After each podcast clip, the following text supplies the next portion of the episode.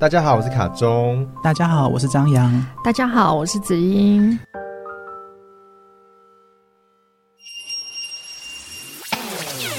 霹雳卡噼噼啦啦，人法地，地法天，道法自然。诸恶莫作，众善奉行，自净其意。凡事相信，凡事盼望，永不止息。魔幻舞台，欢迎收听灵性出柜。我们上一集聊到了关于诅咒，还有被害者情节。我们这一集呢，找来了 A 美来聊聊真正的诅咒，因为她生命的经历中也有很奇特的真正诅咒的经验。哎，所谓的真正诅咒，是真的有经过某个形式，那个就是比如说像呃，经过茅山道士的下咒啊，或者是去云南买了什么蛊啊，放在你的那个珍珠奶茶里面，害你全身上下血有如是，武功在爬，都有吗？或者是在你家的门口埋了兔子脚啊，这种真的有做巫术的行为，而且你的本身的意图就是如此，我觉得那才叫真的诅咒。哦，嗯。你懂其实我们我们在上一集讲的比较多的意念啊，被害者人的内在心理的状态啊，对啊，去影响的负面，或者是说过去曾经做过什么事情，那个宇宙之间的不平衡的能量的部分。对，那这次讲的就是说有一个行为，然后所谓的茅山道士，所以也是觉得那个 A 美的奇特生命经历很有趣，我觉得可以帮助听众，然后更能够分清楚真正的诅咒跟受害者情节的落差的感觉。那所以到底发生了什么事呢？A 妹，谁诅咒你？呃，曾经一起合伙做生意的朋友，其实一开始还好，因为而且从来没有想过诅咒这件事情会发生在我自己的身上。会发现是觉得说，哎，怎么业绩突然变得很差，差到很离谱，我才觉得不对。怎么离谱？一天可能假设一万多、两万，可是突然变成不到三千。嗯。那为什么会觉得是诅咒？因为有可能是没有，其实我没有觉得是诅咒，哦，当下没有这么觉得，当下没有这么觉得。可是那时候的我其实还是有接触宫庙嘛，嗯，那有拜拜啊。我当下第一个直觉就觉得说，我觉得不对劲，是不是要问一下？我们也有自己跑宫庙，也有认识修行的。其实我的个性，我不会只听单方，嗯，所以我就同时请我妈妈也问，我们也去问，就发现的确是有这件事，有个源头，对。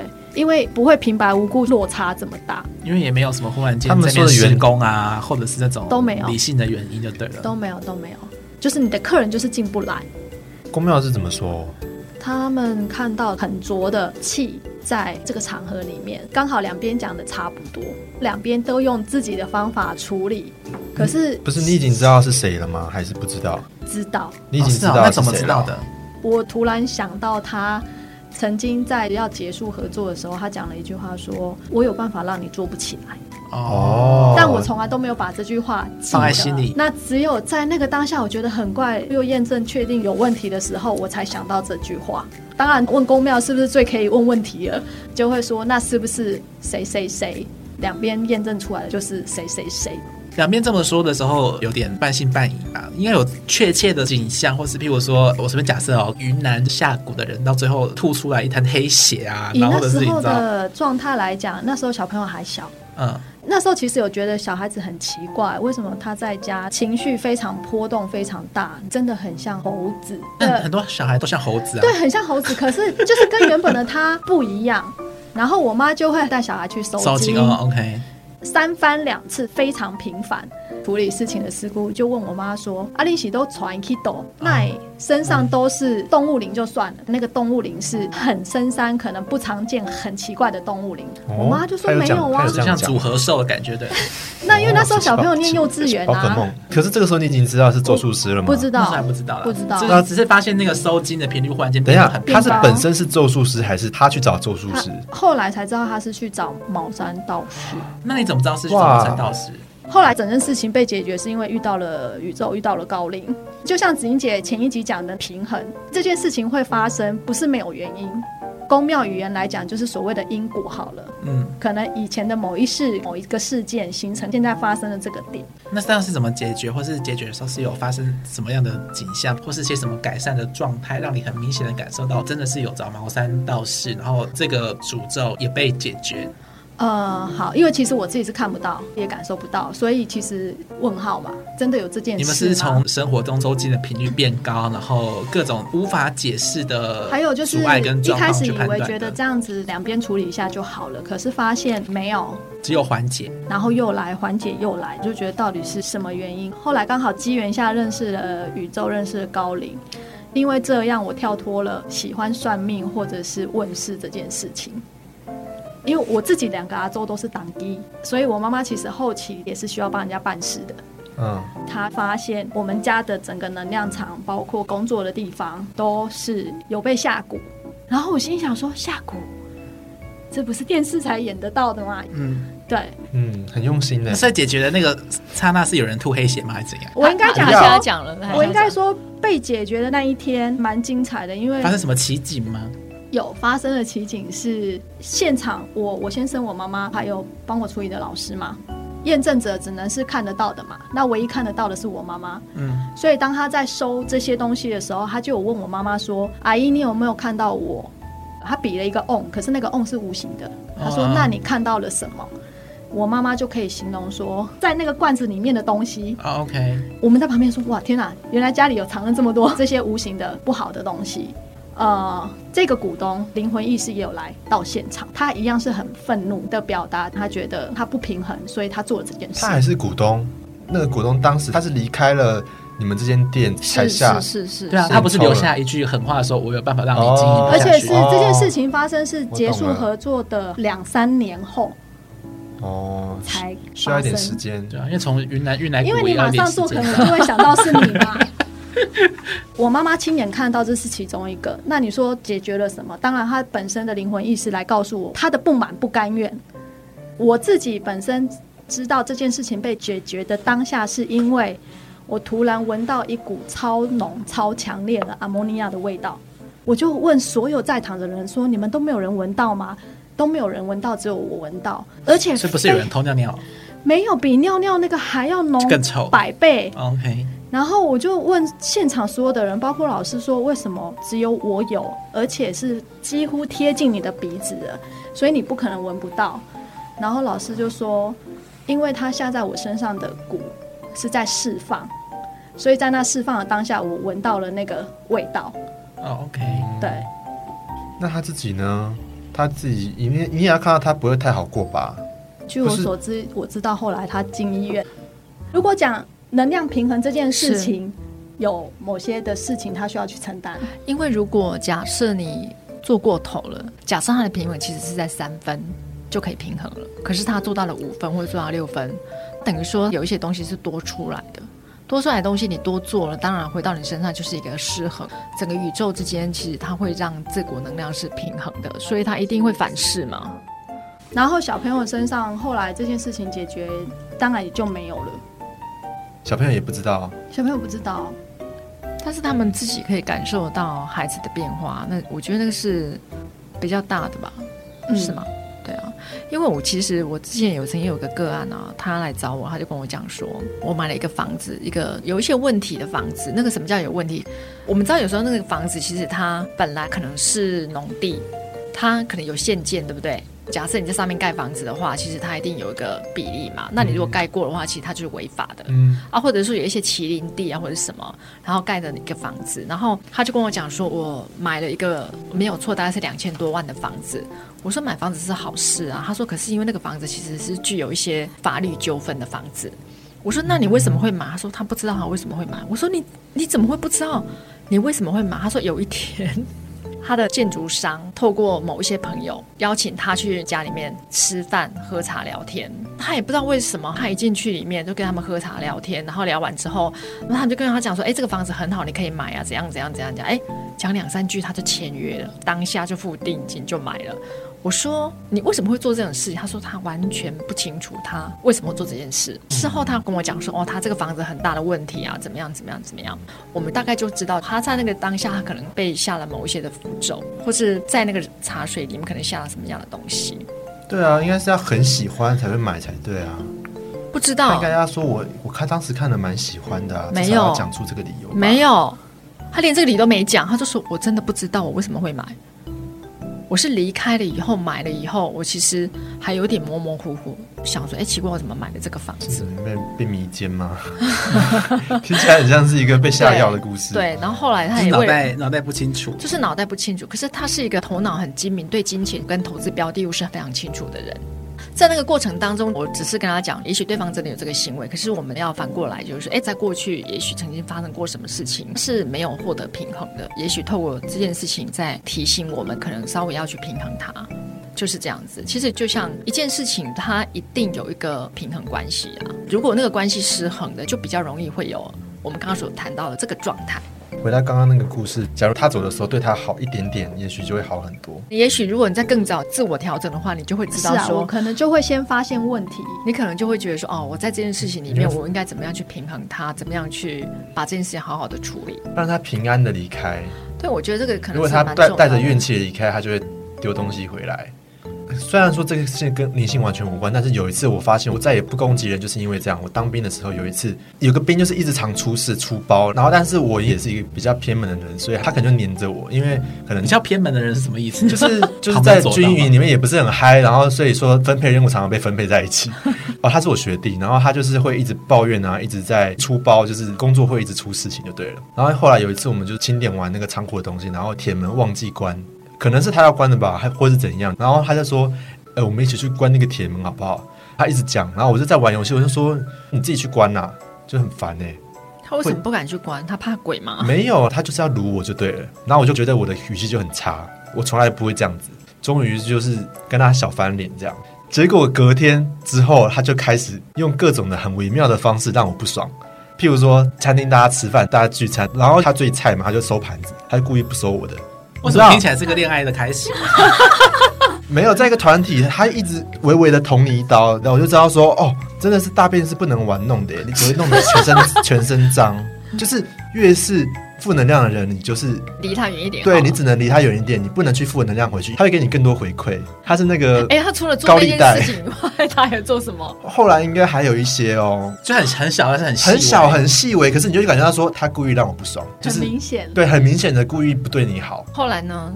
你有反击吗？你有反击吗？我当然知道了这件事，我当然就再也不要攻击他了，要不然他也没有，他也不是刻意对你不好吧，而是刻意把他的差别对待让你看到。所以你说你后来怎么样？他举一反三，那我就不要再举一啦。对不对？OK，你就放放弃参与他的游戏了。对，不然你的行为是什么样？你有开始对他好，或者是没有？一起去关铁门？没有，没有，没有，没有，没有，就是悟到这一点是真的。负能量的人，你反而也不能对他不好，平等的看待他。对，平等的看待他，因为你攻击好人，他不会攻击你；可是你攻击不好人，他会给你更多。反而是这样，保持距离，但也不打坏关系。对，对，对，对，对。因为这件事情不是说代表说你一定要对别人好，而是说我只观察到说他会给你的不好会更多。这样你觉察也蛮快的，从这个小世界里面。对啊。啊，就像狗狗一样，一个善良的狗，一个疯狗。疯狗虽然很烦，你也不能说踢它一下，它把你咬烂。善良的狗，你踢它它没事，对不对？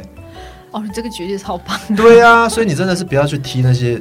坏狗哎、欸，就不要理他。所以，我朋友常常跟我抱怨一件事情，我就说：你不要玩大便，你也会变臭。你会玩臭？对，你会变臭。不要再讲那些。应该说，应该说，所以在那个我们上一集讲到被害者情节的这个事情啊，我们后面有聊到说，那我们要怎么跟他们相处？其实有可能一个点就是不要跟随着他们的情绪起舞。就是像你讲的，就是我们被他的情绪牵引着走，对啊，就很像就是你玩大便，被弄得满身都臭。对啊，我们只能把自己喷香香的，让他们去反省自己。应该说，我们也不是期待他有所反省，而是就尊重他现在对他生命的应对方式的选择，那就是给我们最大的祝福嘛。导致在上一次事件中我也还没有完全的说完，现在后面还有后续，就是为什么会判断说他就是有受害者情节？因为那天沟通完电话之后，我就觉得嗯，他应该可以理解吧。后来发现完全不是这么回事。因为隔几天之后，他就传讯息要我发誓说，如果我有对他的气啊、运啊造成任何影响的话，我愿意收回。然后我就说：“哇塞！虽然说你已经不是用诅咒了，但他还是完全觉得说，影响他的气跟影响他的人生状态的原因都是出在别人身上。那不管别人是不是有刻意的诅咒他，或者是无刻意的诅咒他，影响他的人都不是他自己，而是别人做了什么事情造成他有影响。”他把诅咒这个词修饰掉，可是他换了另外一个方式，他叫你收回。对，他还是觉得 always 是别人对他做了什么，造成他的不舒服，他被害，但他放弃了诅咒这个词，开始用别的词。换汤不换药的意思，对，对，就是换包装更友善一点。对，有这是你知道友善的说法，但是从刨根起还是觉得别人对他做的事情。OK，OK，后来呢？你怎么回他？然后那现在我就觉得说，你要我发誓一个我从来没有做过的事情，真的是很莫名其妙。我自始至今也没有对你下任何的意念，然后我对你的气、你的运、你的命一点兴趣都没有。他中间有讲说，有灵修人说他握有一个稀世珍宝，类似一个修为什么东西，我就觉得哇塞，用这种故事我听过太多了。他吗？对，他这样说，他内心怀疑说我我做了一些什么事情，想要获取他的园林珍宝之类的，反正就要我发这个誓嘛。那我从头到尾都没有想要控制他的人生，控制他的思想。那我就很理性的分析，跟他说，你看我们交流这么久，我说的语言不都是一直提供你一个开放性的思考，去离开这些框架，而不是直接告诉你你该怎么做，或是你不。应该怎么做，都是问你说你内心真实的想法是什么，不是控制他方向，而是提供他选择。当他现在只想要做被害者的时候，他无法听进任何理性的话嘛？他只想要你保证，对，就是得到各种他欠缺的安全感跟焦虑能被解决嘛？他就是疯狂的索求，然后疯狂的需要你满足他一切的要求。嗯，因为他这句话其实已经有点在情绪勒索，他就说：“你不说是不是因为你不敢肯定？啊，如果你真的觉得没事，你就发誓给我听啊。”我蛮惊讶的，你居然会被这样子影响到，你必须要做一两集来讲这件事。哎，我承认当下我真的有被影响，但是我会把它这件事情拿来做一两集的原因，是因为我觉得生命中出现这种有被害者情节的人真的很多。最可惜的是，当我们没有觉察到的时候，我们很容易跟着他的情绪走。不论是你被他指认是迫害者，或者是你不小心动了我要拯救他的念头，我觉得都是一个被他带进卡普曼的戏剧三角游戏里面嘛。而且你有没有做这件事？因为那时候其实我还没有马上意识到要抽离嘛，我就先平复他的情绪好了。因为他烦到我真的受不了了，一直疯狂的说你不发誓就是你有问题，那你如果没问题的话，你就可以发誓给我听。那就跟那个立委直接说你不把存款公布，就代表你有贪钱是一样的道理。可是，可重点是从从头到尾，我干嘛要证明啊？重点是从头到尾，我就是没有这个存款，证明一个你没有的东西，到底要怎么证明嘛？这还是一个他要看到你本可是出来，我就想说，那我发誓不就是等于是我陷进的回圈里面嘛？但是我从头到尾没有存进那间银行，我甚至连银行的存款都没有。我要怎么证明一个我没有的东西？这要做一个魔鬼的证明吗？我，我比较好奇，在这个当下，你已经有没有觉察到他有一个被害者情节在里面？我有稍微的想了一下这件事情，但是那我实在是不想要再纠缠下去。最后有跟他说，看在友情的份上，我发一次誓给你听。可是我希望你不要让我这么作践自己，也不要作践你自己。我很难得用这么重的话，但他还是要听。好，那我就讲给他听。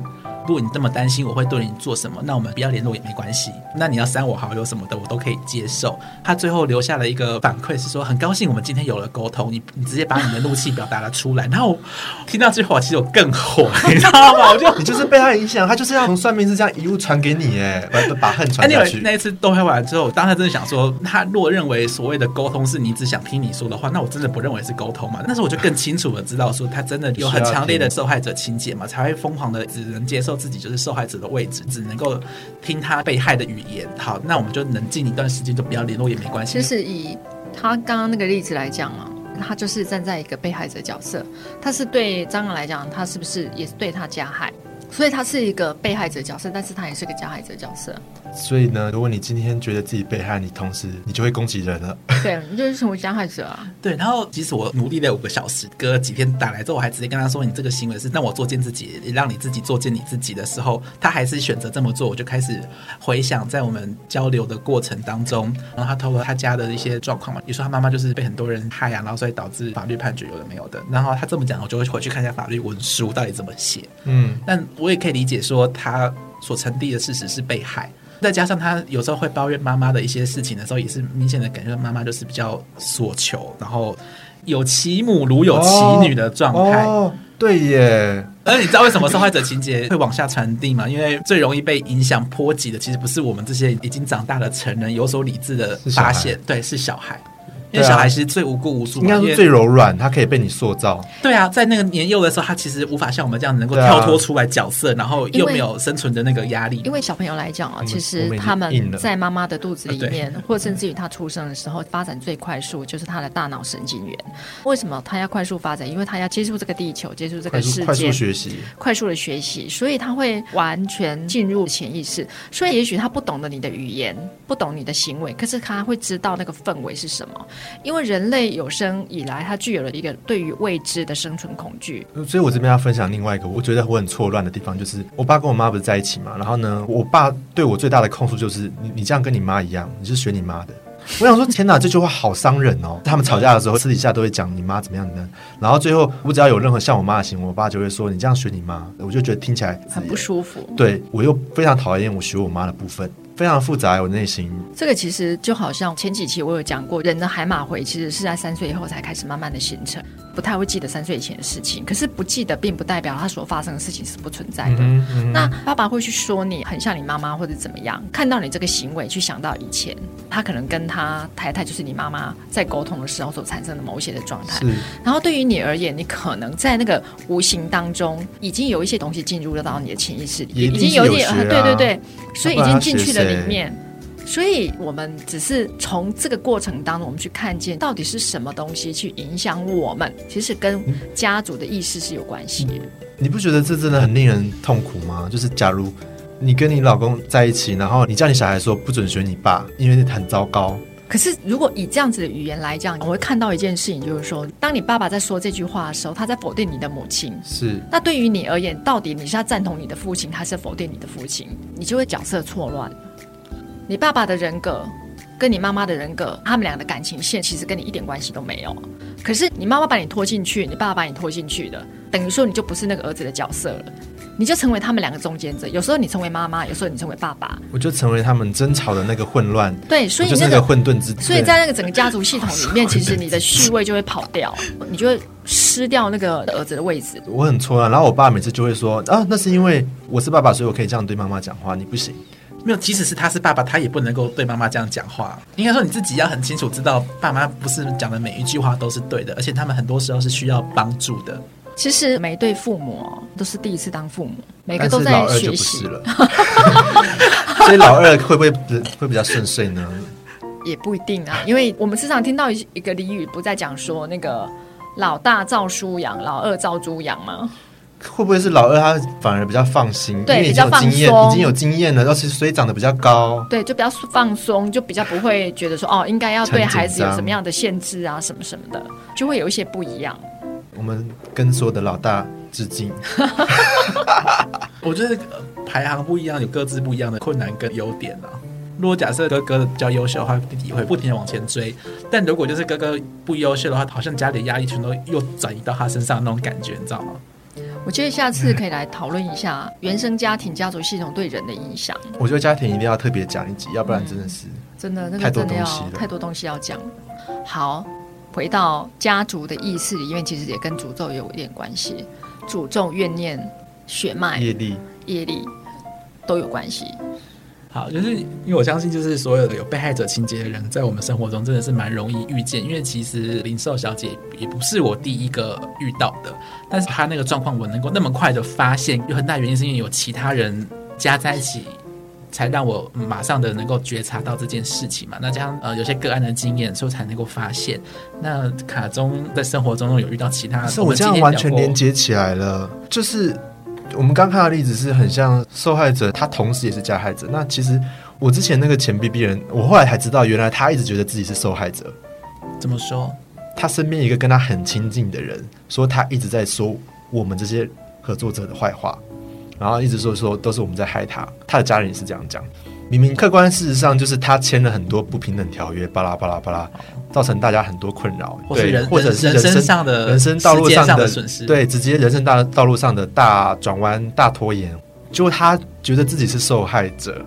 原来加害人同时就觉得自己是受害者，所以可以以身作则的话，就是我们也不要自己当受害者，要不然当你一坐这个位置之后，你就会加害人呢，不知道是谁，就是因为你会就会产生一个加害人啊。对啊，因为他攻击的别人嘛，他就不管是他用言语或者用行为，他在陈述这个世界的时候，他就把自己塑造成他是受害者，他会一直不停在受害者跟加害者这两个位置轮流走嘛。一旦他踩进受害者情节那个位置站稳的时候，他就会创造出那两个空位嘛。好，就像我们回到你刚刚那个例子，那个零售小姐，小姐那个跟那个米宝先生，对，在那个过程当中，也许你想要站进去那个拯救者的角色的时候，其实他被认知为加害者。那对于他的认知，他变成什么？受害者。我现在脑子有点混乱，反正我觉得这都是一体的啦。对，对，对，你只要一加入有人害你，你就同时也在害人了。以张扬的例子来讲，可能他想要进去拯救零售小姐，就变成是一个拯救者了嘛？那进去以后，他就变成什么？加害者跟被害者了嘛？因为他在一开始表达这些事情的时候，我的确有个心态是，我一定要让他的情绪平稳。